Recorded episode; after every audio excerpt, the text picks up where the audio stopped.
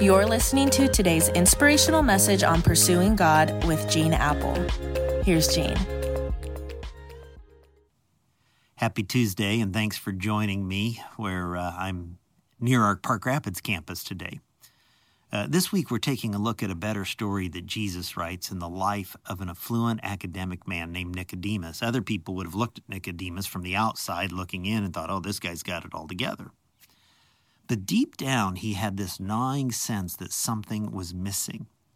And at some point in our lives, we've all been able to relate to that, right? Maybe that's you right now. Here's how the story begins. It's in John chapter 3, verse 1. There was a man named Nicodemus, a Jewish religious leader, who was a Pharisee. And after dark one evening, he came to speak with Jesus. Rabbi, he said, we all know that God has sent you to teach us. Your miraculous signs are evidence that God is with you. Now, a couple things jumped out at me when I read that. First, I think it's kind of cool that Nicodemus refers to Jesus as rabbi. You see, Jesus really didn't have the credentials necessary in his day to be honored with such a distinguished title.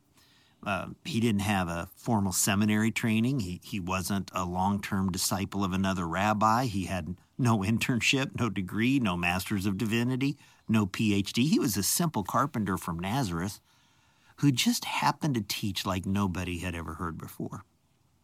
So Nicodemus addresses him with this title of respect. And then did you notice how he said, We all know that God has sent you to teach us. Your miraculous signs are evidence that God is with you.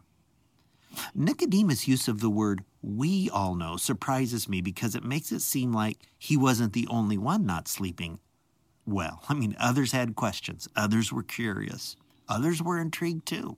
Others began to wonder what if maybe John the Baptist was right when he pointed at Jesus and said, Look, there's the Lamb of God who takes away the sins of the world. So Nicodemus, in using the plural, is saying, Some of the guys were wondering. But he was the only one who actually had the courage to step up and meet Jesus one on one.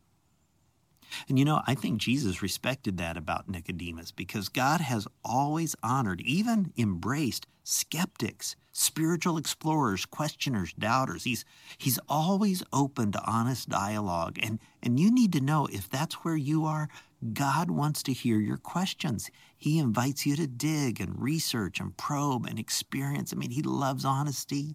He loves skeptics. He loves explorers. He loves you.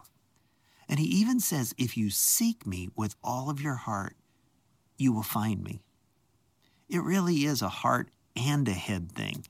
It's been my experience that sometimes people who construct kind of an intellectual argument for their belief that God doesn't exist really are just kind of building a wall of intellectualism around a heart that's been wounded somewhere along the way. And if they would just get honest about that, open up their heart, risk experiencing God in the emotional core of their being, while at the same time engaging their mind and weighing evidence, seeds of faith get planted and a light begins to go on and God becomes real. And maybe God's been longing for some honest dialogue with some of you. Friends, he really wants to heal your heart. Jeremiah 29:13 says, "You will seek me and find me when you seek me with all of your heart, friends, when you seek Jesus with all your heart, he promises to reveal himself to you and heal you from the inside out. And if you've had this gnawing sense lately that something is missing, stick with me this week and keep praying for God to reveal himself in a new way. God, that's my prayer on this day. The people who are seeking you would find you and that you would continue to reveal yourself. Reveal yourself to us today, God, in our circumstances, throughout our day, in situations as we look to you. God, we love you. Thank you that we can come to you with our questions, our doubts, our skepticism, and you can handle it and walk with us through it. We're grateful in Jesus' name. Amen. Amen. Catch you back here tomorrow.